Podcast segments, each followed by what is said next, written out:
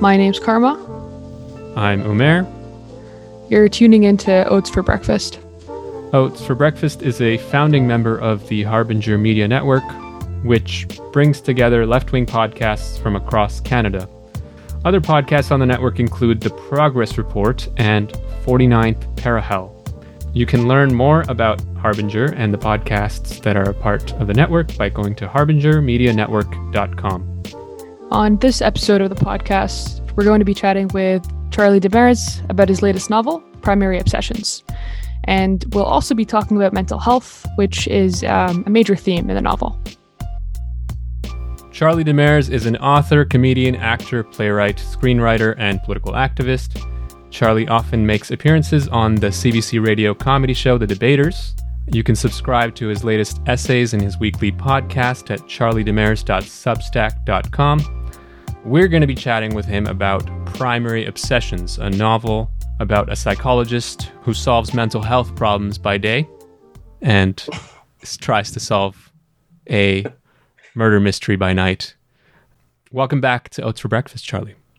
Thanks so much for having me back, and and hopefully this time I'll I'll sound like me. Uh, like I have a better microphone now. I I uh, the last time I was on, there was a weird sort of. Uh, it sounded like I was um, like testifying against the mob or big tobacco or something. Like there was a voice disguising technology of. Uh, you know what? That was totally an issue on uh, on this end, on my end, because I I had gotten a new recorder and I just hadn't figured out. I think it was me. I was I had a broken mic. I was using a broken mic at the time, so I feel like okay. I feel like it was my error. So hopefully this is the, uh, you know, I'm I'm free and clear and and uh, sound like the real the real me. Do you want to know something? Which is no treat, but you want to know something else? You were the first person that came on the podcast remotely.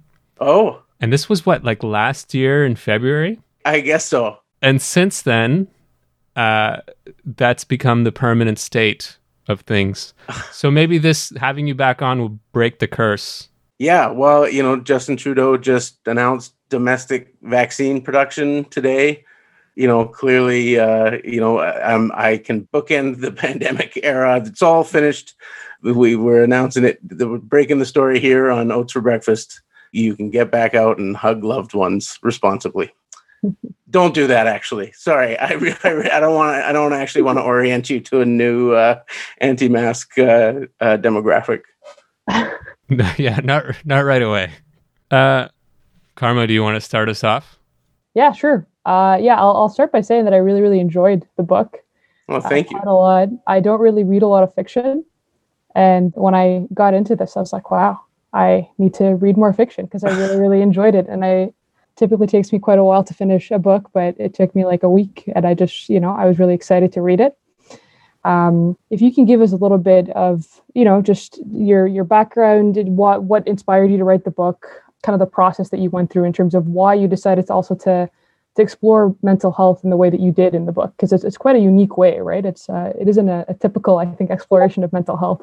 I'm really glad that you enjoyed the book, and and and uh, I, I, appreciate the the very kind words. And I've also been really struck by, uh, you know, I've written a few books at this point, and and what's been really neat is that I've heard back from people for in in relation to this book people in my life who I I, ha- I haven't gotten necessarily uh, feedback from on on uh, other books I've, I've written. And and so it, it is it's it's a different kind of it's a different kind of book uh, for me as well uh, in terms of writing a sort of piece of uh, I guess what's known uh, somewhat derisively as genre fiction but it was it was a lot of it was a lot of fun to write and it's been really neat getting to see the reaction from from people. The the idea basically was to write a story from from within a world that that I knew well, and uh, I've been really trying in uh, pieces of uh, fiction and and you know you know sort of more purely creative work that I've been doing over the last few years to really try and tell stories uh, that uh, and and not from a kind of like standpoint epistemology of you know staying in my lane or anything, uh, but uh, just just trying to tell stories that will be in, enriched by um, by coming from a place that that I know uh, particularly well, or, or, or that that I've spent a lot of time in, and and uh, I've I've been uh, seeing uh, a psychologist in the uh, cognitive behavioral therapy world. Uh, in fact, the psychologist who is the inspiration for um, Dr. Annick Boudreau, who is the the, the main character of, of Primary Obsessions.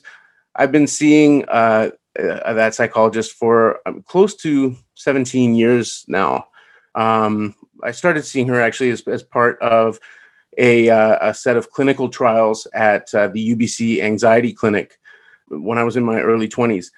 And that's always been very important for me uh, because I gave me access to the gold standard of treatment for obsessive compulsive disorder uh, at a time in my life when I, I, definitely could not have afforded that. And uh, Umair, in your um, introduction, you made the distinction between or you you, you correctly uh, introduced the book as being about psychology. And if you look at any of the reviews and the, any of the the media stuff like the the slippage between psychology and psychiatry is, is all over the place. People refer to it as, as being about a psychiatrist. And of course psychiatry now which is mostly about pharmacology and mostly about uh, meds um, which i'm not anti-meds at all but um, that's often covered by um, public healthcare, but uh, psychology uh, isn't, and, and, is often a very uh, inaccessible inaccessible thing. But uh, I was able to um, get it uh, as a young man with with no money as a part of these clinical trials, and so um, the time that I had spent with that psychologist over the years, I just felt had kind of prepared me to to, to share a story that could get into some pretty um, intimate places. So the result was basically to i mean in some ways do a kind of um, wish fulfillment or fantasy story about this psychologist you know saving uh, you know a, a, an imaginary version of of the young me in in, in a lot of ways uh, the the sanjay character uh, the character who who who has um, obsessive compulsive disorder and, and who has been um, arrested in the story for for the murder of his roommate. You know, in, in a lot of ways, he's he's suffering in the in the ways that that I was um, when I first started seeing uh, you know my Dr. Boudreau, and and um, so the story is is really just about uh, the way that she comes in to the rescue in in uh, uh, uh you know on a number of different levels guess that was a pretty sprawling um, answer to that question. I, I'm sorry. I don't know how best to do this. We've we have talked to one other person about a novel, and it's always hard to talk about the story. And obviously, in this one, this is especially you know you don't want to spoil anything because it's a real page turner, right? Um, but maybe it'd be helpful to lay out a little bit, and you've already started doing this, a little bit more of the plot for our listeners. Yeah, sure. So, um, the story centers around the uh, uh, murder arrest of uh, a, patient uh, named Sanjay who um, suffers from a form of obsessive compulsive disorder called primary obsessions, uh, which is the subset of OCD that gives the book its title. Uh, primary obsessions OCD is driven by um, repeated, unwanted, intrusive thoughts and uh, they typically fall into um, you know broad um, categories, but uh, usually they are just um, they're very disturbing, very hard to deal with, and so Sanjay is is beset by very violent, disturbing images, and so he's working with Dr. Boudreau uh, on treating um, you know, his his OCD. Um, but his roommate is murdered, and uh, when the police uh, come to the scene, they find his cognitive behavioral therapy journal in which he is keeping a record of some of these thoughts. Uh, and uh, the the police kind of um, put two and two together and, and, get five, as it were, and and uh, he uh, is arrested. The problem is Sanjay, like many people with with OCD, feels that he is just uh, that he deserves to be caught. Um, one thing that happens with primary obsessions OCD is that the people who have it feel like they present a danger to society, um, that, that, that they're monsters, that that there's something uh, wrong, deeply wrong with them, and that's why they're having these these thoughts.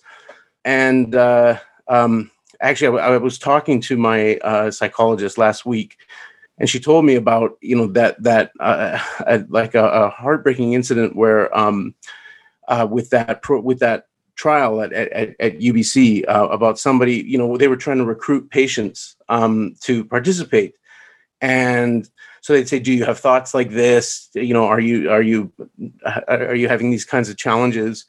And this person called into the clinic, you know, to inquire about the, the, the trials and asked if this was something like um, the bait car program. I don't know if you guys have bait cars in Ontario, but in BC, the bait car program is uh, the, the police set up a car to look particularly attractive to car thieves so that they try to steal it and then uh, and thereby um, set themselves up. So th- this person who was suffering from OCD was so convinced that he was this dangerous pathological person he he thought that this whole uh, clinical trial was actually just an elaborate ruse to try and basically ensnare dangerous people um, to to get them off off the streets.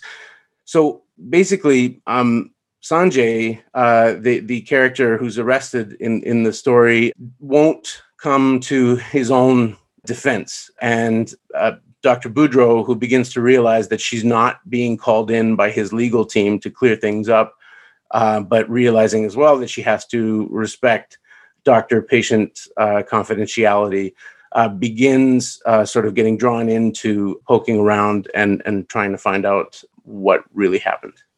Yeah, I mean the premise is uh, is very very exciting. Like when I realized what was going on when I was reading the book, I was like, oh my god, this is this is going to get really really interesting. yeah, and I, I thought it was a really a really interesting way to explore um, OCD. I mean, I was talking, me and Umair were talking about this. Is like I don't think I ever really understood what OCD is. Like I never right. uh, beyond the kind of typical depictions of what it is, right? That we that we see popularized. Um, I didn't really have a good idea. And this, it, it almost, I don't know if, if Umair, you, you share this too, but I almost felt like I don't have OCD, but that I could relate to it in some ways just by, by means of having like anxiety generally. Like I could see, it just made it, I don't know. I feel like, I guess, uh, less of like a very like, um, you know, far away, un- misunderstood or like not understood. I should yeah. Say, like uh, mental illness. And, and it made it I guess just by by virtue of understanding it, it makes it uh, much you can relate to it a bit more and understand uh, the suffering that someone is going through when they have OCD. Well, yeah, I mean, you kind of sort of lay that out in the the book as well, and that like most people have thoughts that they don't want to have. You know, sometimes very violent thoughts, and mm-hmm. um, but most of us can dissociate ourselves from those thoughts, whereas someone with OCD uh, will believe that that's that's who they are. Yeah, so it's actually um, the the the basic difference between someone with OCD uh, or, or and uh, or specifically primary obsessions OCD and someone who doesn't have it is is not the thoughts. It's it's uh, the interpretation, which um, you know is actually this kind of in some ways this kind of beautiful human thing that it, that it's that it really is about us having to think through what we're experiencing and and and finding meaning right? And and so we have these brains that just run through all sorts of different uh, experiments uh, just h- hundreds and thousands of them in, in the in the course uh, of a day. And and most of us uh, most of us i think the word you chose Umair is is, is spot on. We're, we're able to dissociate ourselves from uh, you know what is you know essentially mental uh, garbage. And what happens with people with primary obsessions is that an, an error of interpretation is made. They have this they, they have this thought of oh you know what what if i pulled the car into oncoming traffic right now or you know what if i pushed somebody off the subway platform or or you know that this you know thought that comes in from out of left field and rather than kind of you know laughing it off or, or just thinking well you know i'm i don't want to do that. So uh, clearly it's it, you know it doesn't say anything about me. Or if anything if it says anything about me it's that i am not the kind of person who does that kind of thing. Um, it becomes worrisome to them that that it that they're that they're being exposed to some sort of real truth uh, about themselves. And then that leads to a a kind of introspection that is started off on a completely wrong foot. And the problem is it's then tied in uh, exactly uh, karma as you said into the the same software as anxiety um, and so it, it, it then gets looped into the fight or flight uh, circuitry uh, of, of the human mind so we are uh, hardwired to scan our surroundings uh, for threat and the way that we confirm um, the absence of threat is by searching for the presence of threat. So if you're out in the forest, and you want to make sure there's no bear, you look for a bear. Uh, and then in not finding one, you confirm the absence. The problem is if the threat that you're looking for is a thought, then you can always produce the thought. There is no absence to confirm because you go, oh man, you know, I'm, I'm worried about this thought. Is am I having those thoughts again? And then your brain goes, you mean this one, this thought? And then, you know, that is just this endless, um, th- this endless loop. And so, uh, yeah, I mean, one, one of the things that, uh, one of the reasons that I wanted to sort of write this book and, and one of the things that I sort of planted in to the plot as well uh, is a sort of uh, social media aspect of, of, or it takes on a sort of life of its own uh, when details of the story sort of come out on on Facebook in a in a sort of viral post um, because I just feel like we've also sort of entered this era that uh, I can't imagine if if I if I had been living through as as a young person with with OCD this in this sort of endless, uh, you know, self-recriminating introspection, and and just you know convinced that I was a monster, and and and and just trying to, to come to grips with with all of that. Um, if I had been living in this like kind of hysterical social media world, I'm you know I don't know that I would have made it. It's it's and so I I wanted as well to write a story um, set in that set in that universe and and to to have a hero who was the sort of the cool-headed person who who understood what was really happening in the sort of crucible of of of all of that kind of insanity as well. I like that you really, you know, you set it up in a very contemporary way. There's a lot of things that you're dealing with, and you know, one of the things you tackle is the political correctness in the discussions about mental health and Dr. Boudreau is often just completely dissatisfied by what the what that discourse is like. Whereas on the one hand, you know, people are cast aside, and on the other hand, I guess I don't know if this is on the left where the level of discourse tries to be very politically correct, but also completely misses the mark. You know, you're really trying to grapple with things, and not that you you're not always solving the issue, right? It's I guess it, that's part of dealing with it in a real world scenario is that you don't always have the answer. Um, but I also wanted to say, um, and I don't know if this is something you you'd agree with, but I think uh, Dr. Boudreau, um, and I'm I'm speaking for from someone with a little bit of experience. Uh, Dr. Boudreau might have ADD. I, I had not uh, I had not thought about that going in, but this is interesting for me to know going into uh, you know because I'm I'm writing the sequel right now. So I so school me on this. Well, the main thing is the the mugs that she keeps losing. Right. Yeah. right. Yeah. But then there's also the irritability. Uh, you know, there's the lack of sleep at times. But uh, I mean, you could flesh it out if you wanted. Yeah. Yeah, like adult diagnosis of ADD is uh, increasingly becoming common because originally, right, it was just thought about as like hyperactive boys. It's true. But yeah, no, I, I, this is something that I've had to come to terms with recently. I'm, I'm like dealing with this right now. Wow.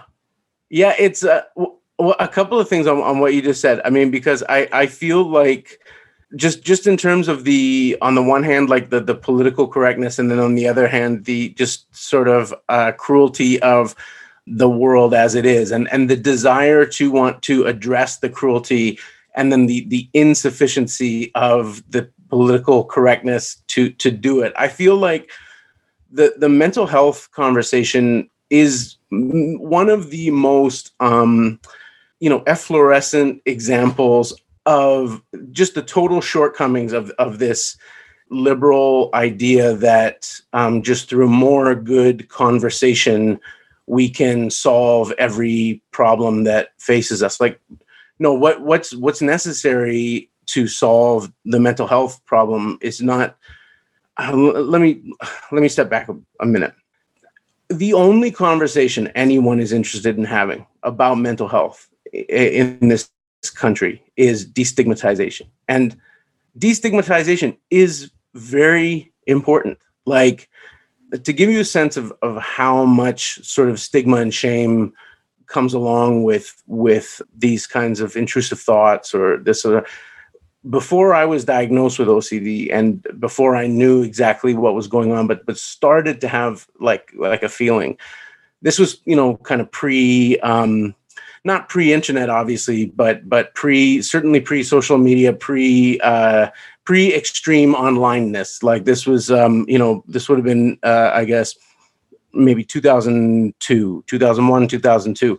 Somebody wrote a piece in the in the in the Globe and Mail about uh, primary obsessions OCD. A, a, writer who was talking about uh, how he was at the barber and couldn't get the idea out of his head of taking the scissors out of the barbicide and stabbing the barber in the neck with them. Um, and he wrote about OCD and his experience of OCD. And I I cut this article out of the newspaper and just carried it around with me. Like I just had it in my wallet as this almost like a talisman of just like this was like a beacon in the night. Um, so so the the stigma is real and destigmatization is a is a real and necessary step in the conversation.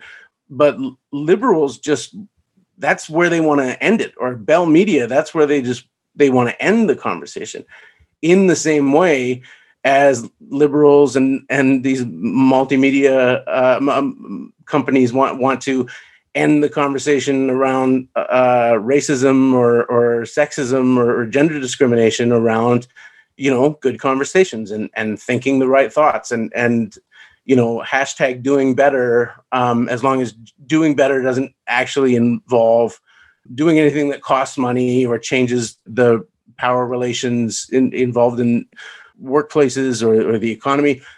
Like what people with mental health uh, issues need what people mental illness need is first of all a, an environment in which they can talk about what's happening to them and and not be you know not be afraid to do that. But they also need access to the best care available uh, without regard for price.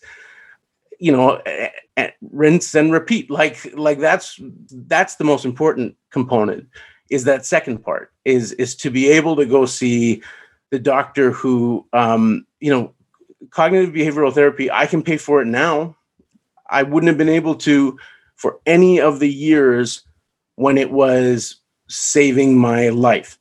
And that thought keeps me up at night because I know that there are 20 year old versions of me in 2001 um, living in 2021 who aren't going to clinical trials where they're getting free cognitive behavioral therapy and, and they can't pay $225 a session. They don't have union contracts that get them um, uh, you know coverage uh, coverage where, where they have it. So yeah i mean my my hope in, in sort of addressing the inadequacy of, of those kinds of frames um, uh, on, on, as you say on on quote unquote both sides is is uh, you know was something that i was hoping to do not in that kind of ham-fisted way where it's like the novel is is just a piece of agitprop uh, but but something that that i did uh, want to uh, and and something that is true to the to the um, the inspiration for from the real life dr boudreau uh, as for the ADHD um, diagnosis, that's um, that's potentially very compelling, and I, I, I, I, you know, I, I don't know if you, I would get like full co-author billing on on future installments, but like certainly, certainly in the acknowledgments pages, if that if that ever becomes like an official, uh, you know, canon character trait.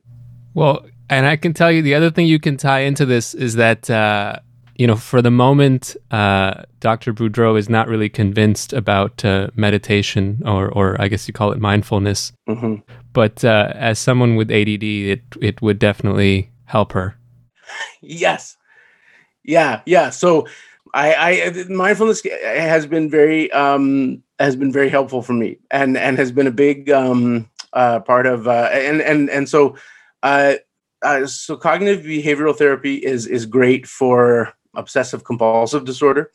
And then uh, there are like I mean, there's various th- various levers that get pulled for various things, and and um, uh, I think you know mindfulness is it can be definitely also part of of OCD treatment as well.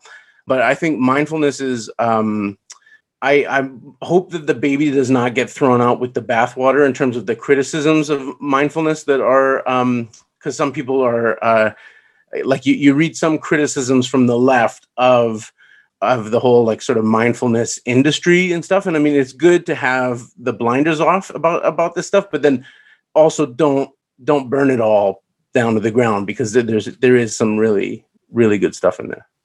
Yeah karma and i were actually chatting about this exact thing. Yeah.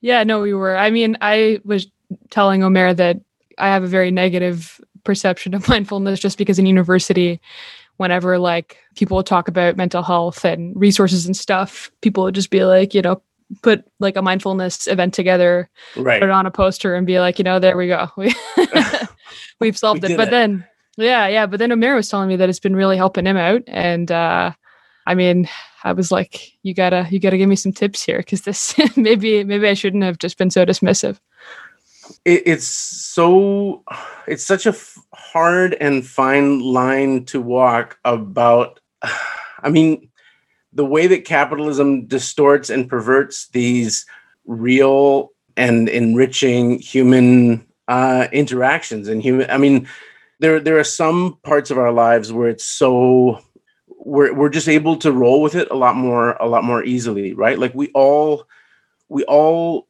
know how messed up food production is, right? Like that every input um, along the industrial, like the way the food is grown, the way the animals are slaughtered, the way the uh, the way the uh, people in restaurants are are worked, the way the delivery drivers are, you know, at every level, it's totally messed up. And yet, we also know that when we sit down to eat with our families or eat with our friends, there is this deeply spiritually enriching communal um, moment that is like from from whatever sort of either s- secular or or otherwise um, standpoint is sacred. And we we can see the way that sort of capitalism is sort of corrosively eating around the edges of that without kind of uh, uh, losing that that core of, of beauty. Um, and but it becomes harder with with something like something like mindfulness uh, comes along and it gets packaged as you know apps and it gets packaged as you know this conveniently uh, affordable alternative to uh, care that would otherwise cost a lot or or, or whatever it, it, suddenly is being sold to us as as something that will allow us to be more effective workers something that can keep us plugged into this matrix uh, for for longer hours and lower wages. It's right to be suspicious and skeptical and resistant of all of those elements while at the same time like open to these very genuine possibilities rooted in real human learning and you know that are that are coming to us through these like ref, in these refracted and and broken ways because of the because of the system that we live in. But but uh, you know one of the things that i really hoped to do with the book was to just to, to kind of i guess show the beauty or speak to the beauty of a of a human relationship that was not that's not that's not a friendship that's not a family relationship uh, you know, that, that's a that's a different kind of relationship. Um, you know, in this case, the relationship between a patient and her, um, uh, or, or, a doctor and her patient, uh, and and just sort of show that those kinds of human connections are I mean, they're all around us. They're constitutive of our very being, and and uh, and they can they can be very uh, beautiful. Well, you know, speaking of, actually, that's uh, provides a good segue for something I was about to ask about. When I was reading the book, I really write like like reading books that are set in Canada, even if you know we live in Toronto, mm-hmm. and I know it's set in Vancouver, but just because I, I, it just feels nice that I can like understand and relate to all the things in it. Um, right. And it was just like I found myself upset sometimes because you know we're we're currently locked down uh, we can't really do much. We can mm-hmm. we can't mm-hmm. really casually go to a bar or interact. And obviously, like throughout the book, you know, Dr. Boudreau eh, goes and meets with people in bars and yeah. does just normal things that I really took for granted. And I just I found myself really missing it when I was reading the book and really enjoying reading about it and like, you know, imagining what life would be like once once we get back to it.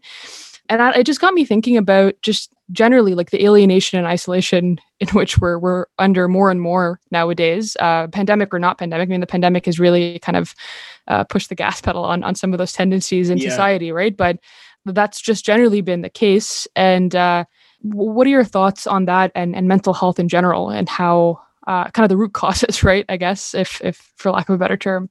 Uh, that's a really great question, and I, I yeah, I feel like we should just general rule in society is like anything that during the pandemic was like, hey, this is good. This was actually better during the pandemic. We should get rid of afterwards.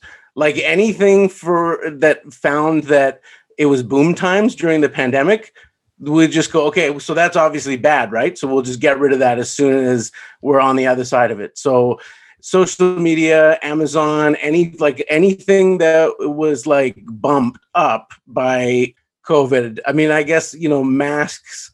You guys are okay. You, we needed you. Like, and I, and I, guess to a certain extent, people needed uh, the various internet platforms and and, and stuff. Um, but yeah, it's it's it's really tough. I mean, it's it's. Uh, I'm also you know a stand up comedian, which which means that um, a big part of my both my sort of artistic expression and uh, um, practice as well as my like way of making my living uh, is by getting into a room with large numbers of you know droplet producing people and trying to make them laugh and and being you know sort of squeezed into a sort of low ceiling space with them. And and so it's been really really um it's been really hard and and like you say it's anytime you're engaging any kind of cultural product from before the pandemic where the ease of just you know going over to someone's house for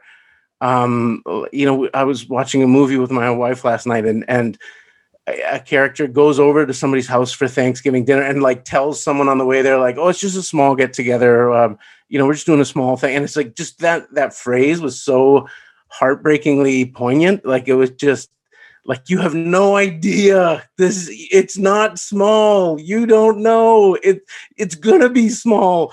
Um, and and that that desire to um to to connect with people and like and and I haven't I haven't been in an office with the real life Dr. Boudreau in almost a year. Like I've only seen her over FaceTime and it's it's better than no therapy, but it's not as good for sure. So, I mean, you know, I've read some stuff that suggests that the mental health fallout from COVID will be something like the mental health fallout from World War II, in the sense that we will be dealing for decades with the sort of offshoot stuff that we you know th- things that people didn't even realize were connected to world war ii like i like when i was growing up uh, you know i was a little kid in the 80s and there were always serial killers right? And so anything that's anything that's always around when you're a kid you just assume like oh that's just something that's always part of society. Like you know there's just and so you figure there's always a, a couple of serial killers like on the go. And then you and then as i got older it's like well, what where did all the serial killers go? Like, and it was, and uh, some people have posited that a part of that, and and, and I mean, uh, so th- so there was like an undeniable uptick in, in, and it was about forty years on from World War II, and you know there's there's all kinds of you know materialist explanations uh, you know that uh, was the expansion of the highway system and people moving from small towns into cities and the uh, new anonymity and stuff like that but a big part of it as well was uh, it was a, a generation of men who had been raised by fathers with PTSD after coming back from World War II. These undiagnosed, traumatized people who had raised their sons you know with with no sense of this pervasive mental illness that was reigning in their in their households. I mean th- those are the kinds of knock-on effects. Like no nobody at the time was thinking oh there's all these serial killers in the late 1980s that must be because of world war ii like uh, so the, the possible mental health effects from covid you know will have to be thought of in those kinds of expansive terms. Um, now, the reason for optimism is that it's night and day the difference between you know mental health thinking at, at the end of World War II and and where it is in, in 2021. I mean, nobody's nobody's going to be trying to uh, figure out why some shell shocked you know soldiers you know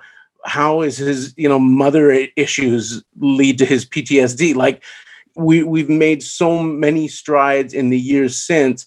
There are so many la- layers of society in which a, a sort of mental health understanding or mental health sensitivity has been sort of metabolized uh, that I, th- I think there will be a sensitivity to it. So you know, in, in some in some ways, I'm I'm I'm very um, hopeful, and I'm also hopeful that we will come back to the the post-pandemic times with a, a, stronger understanding of the importance of those real connections and of of I just anytime I'm in a conversation with someone who says like, you know, I think we'll just keep doing this on Zoom uh, at once we're all. I just feel I just want to say like you are absolutely missing the point of it. Like, not that there's a point of this, like, you know, we're all being taught a lesson or anything like that, but if what you're taking away from 2020 and 2021 is, hey, we should do all school on Zoom forever, then you just, there's no saving you. Like, the takeaway needs to be this was awful we did it because we had to. It's great that we were able to do it, that despite four decades of atomization and individualization, we were still able to have some level of social response to uh, this absolute uh, emergency the minute we can all be around each other again we just we just have to do it with a new sense of never again taking it for granted I really, really agree with that. Um, it's ridiculous how much we took certain things for granted. And, uh, you know, it, it just really got me thinking about mental health generally. Like, I, uh, you know, suffer from uh, anxiety mostly. Mm-hmm. And um, I'm, I'm, doing thankfully a lot better now. Um, and I, I actually went through, you know, some uh, some CBT myself, and it really, really helped oh, with wow. uh, with anxiety, especially. Right, I uh, mm-hmm. it really and you know feelings of guilt and that kind of thing is was really at the core of it. So i could i could really you know i, I understand why why cbt is extremely helpful. But now that you know i'm not for example overtly you know it's not like i'm not dysfunctionally anxious anymore i guess you could say. The pandemic's gotten me thinking just generally about what made me anxious to begin with. Right. like what was it that was like just riddle getting me riddled with anxiety?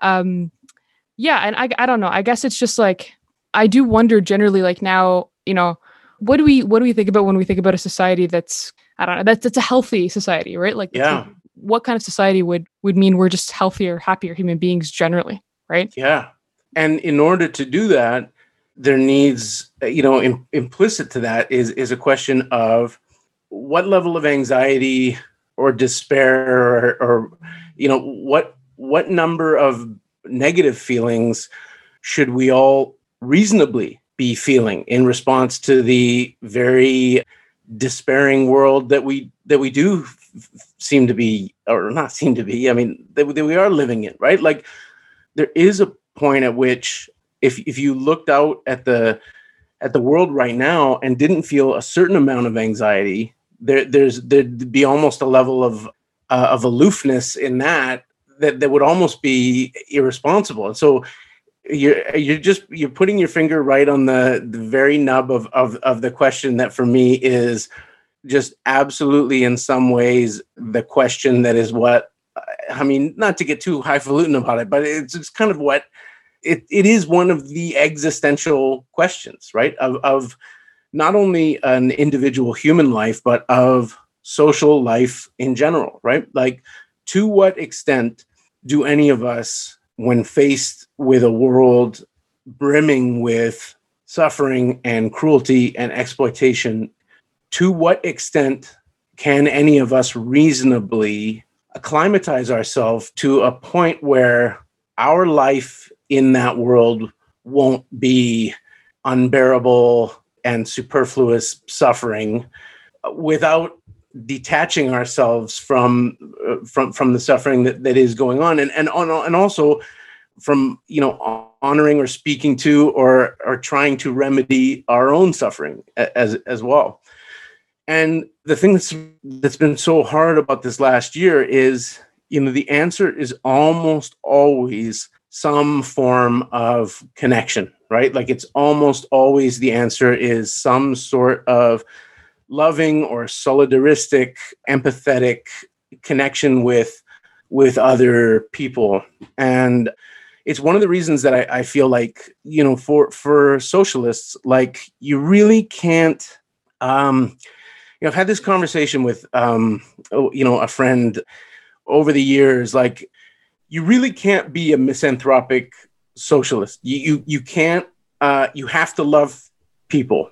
Um, you can be irritated by them. You can be infuriated by them. But if you don't want the best for people, it doesn't work. It doesn't work as a political project. It doesn't work as a view of the world. It, it doesn't make sense and there is a, a view of the the world and what will make it better um, that right now is is hinged almost completely on bad feelings.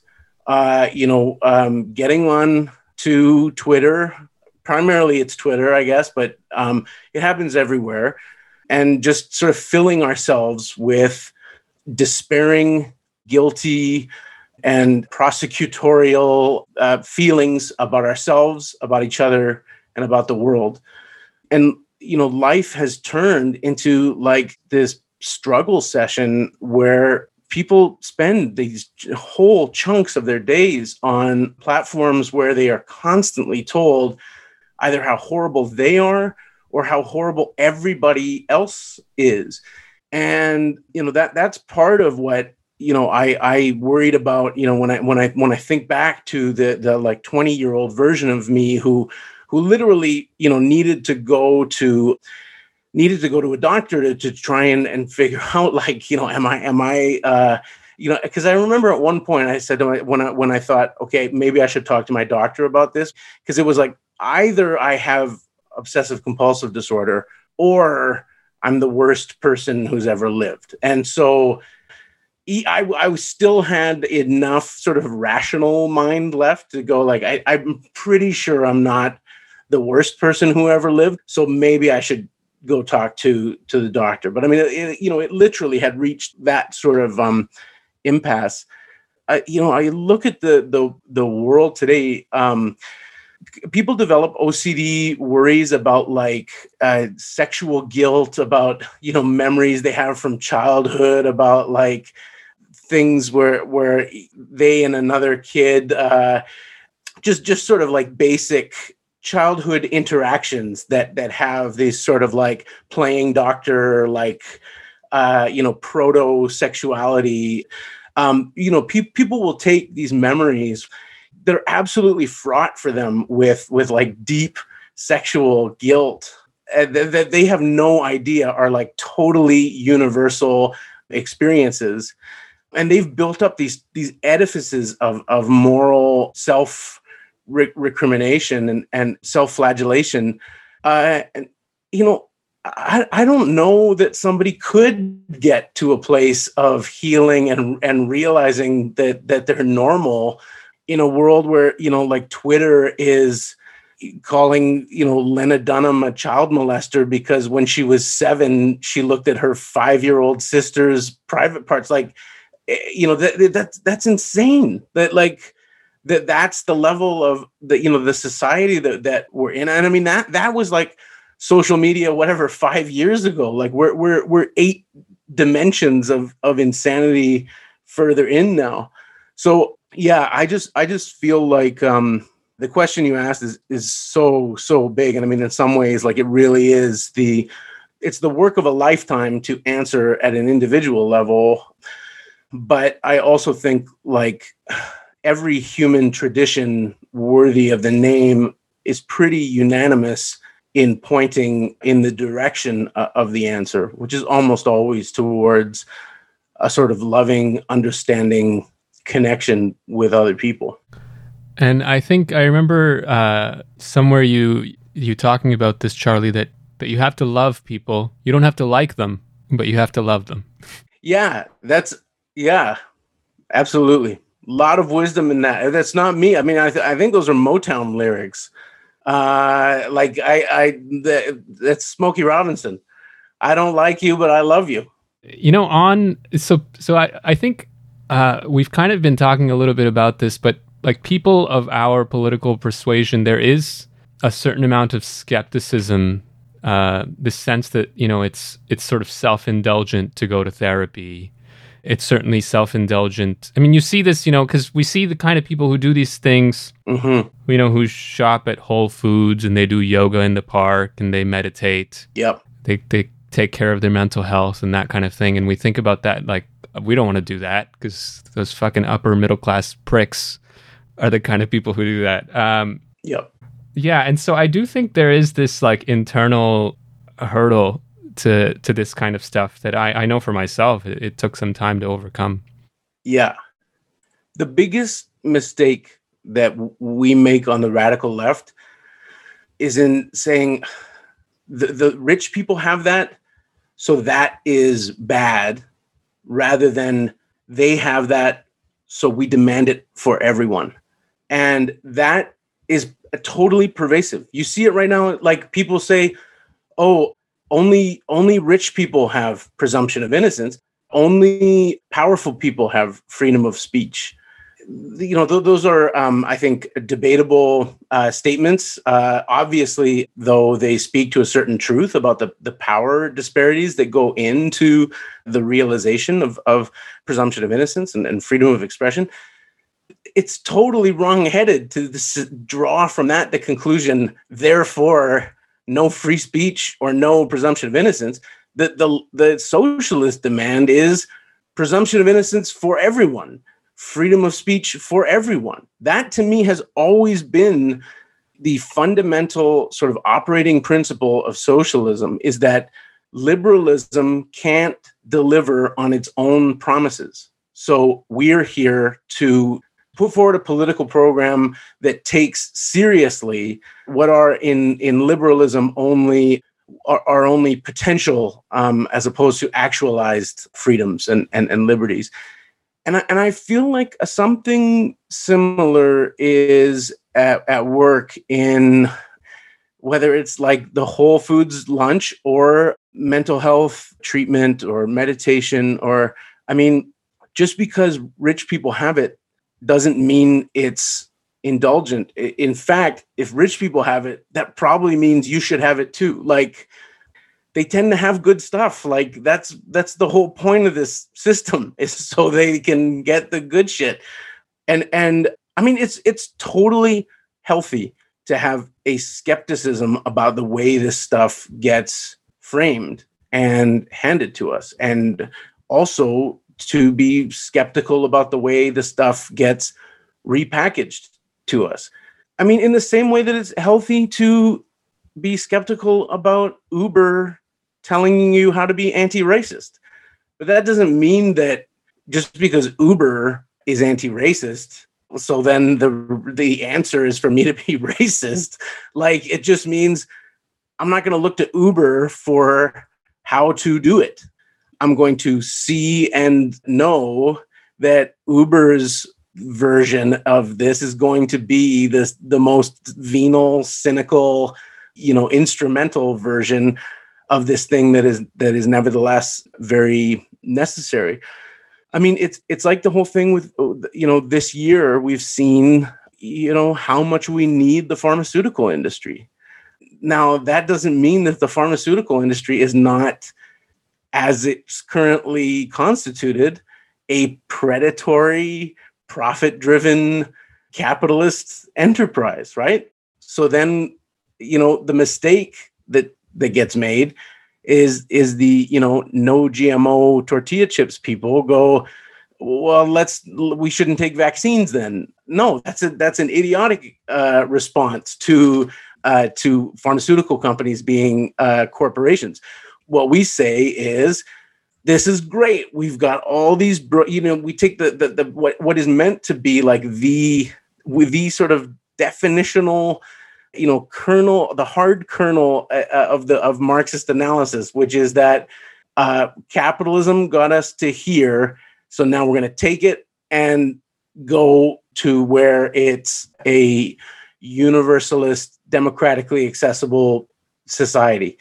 You know, we, we, we take uh, the pharmaceutical industry, which has in the past year shown us that we have the human genius and potential and creativity and scientific knowledge and technology to produce you know vaccines that used to take uh, a decade in the span of, of, of 10 months. You know imagine what that kind of technology could do in a democratized you know socially owned and socially oriented way. That's how i feel about liberal democratic rights and that's how i feel about mental health care and how i feel about uh, emotional self-care. I mean you just you don't get to pick there's there's no option to hit pause on your life and like start up again after the revolution. Like none of us can be cryogenically frozen alongside Walt Disney and like thawed out after there's socialism. Like one, because that, that isn't feasible, but two, because we're the ones who have to build socialism. So if we are human beings in reality, like in space and time, like in you know historically fixed places we need to figure out how to be people who are not absolutely beset by you know whether it's garden variety misery or actual sort of clinical pathology. Um, you know we need to figure out a way to, to not spend you know our hopefully you know 80 years on the planet um, uh, totally um, destroyed by that. So that we can be part of a society so that we can be part of movements to build better societies, but also so that we can actually enjoy the, the one life that we get. Um, if we're not oriented to that idea that every human life should be fully experienced and, and fully fully enjoyed like why are any of us socialists to begin with and speaking of enjoying life uh, you know i had a, a great moment where you know the baby. Uh, this was like sometime in the past month. The baby's asleep. This is very rare. he's he's asleep in the other room, and uh, my partner's doing her like she tries to do her like daily exercises, and I'm sort of curled up on the couch with my tea and under a blanket, and I'm reading your book, and I'm thinking like this is perfect, you know. yeah. And the baby lasts for a full hour in his nap and I'm able to get through good, a good chunk of the book. And I really, uh, you know, for that hour, really got to enjoy life. And of course, I mean, not that the rest of my time with the baby isn't enjoyable, but you know, it has it has its uh, challenges. And I hope other people who are listening to this will also uh, get some enjoyment from reading your book. Can you tell people where they can access it? Uh, yeah, they can they can get it anywhere. Um, if, you, if you're in North America, you can just get it anywhere you would get books. And if you're in the United Kingdom, it is going to be coming out from Legend Press on September 21st, I think is the, the launch date in the UK. So it will get a, f- a full uh, post Brexit life as a uh, as a non-imported, uh, fully United Kingdom uh, product. And and she won't be Annick Boudreau. She'll be um, Elizabeth Baker, uh, uh, psychologist. Uh, we we've changed all the uh, all the characters' names have been anglicized. Uh, no, it's it. No, the text is exactly the same. I've never I've never been published in in the UK before, so th- that's very exciting. And uh, so so yeah, it'll be out in the UK in September. But if you're listening in North America, it's available wherever you get books. Great. And anyone around the world can Also on e-reader. Yeah, and that's what I was going to say. Anyone around the world can get it as an ebook. That's how I read it. And congrats on being published in the UK, uh, and congrats on the book more generally. And uh, thanks a lot for coming on the podcast. Really great to talk to you.